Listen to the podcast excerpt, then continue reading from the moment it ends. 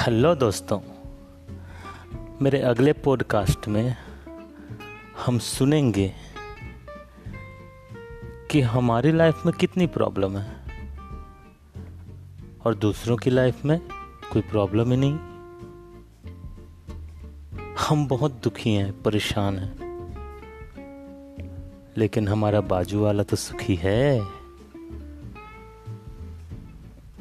इस पॉडकास्ट में मैं अपने लाइफ से जुड़े हुए कुछ इंसिडेंट्स जो मैं रोज़मर्रा की ज़िंदगी में सुनता हूँ, देखता हूँ। मेरे कुछ दोस्तों के किस्से आपसे शेयर करूँगा।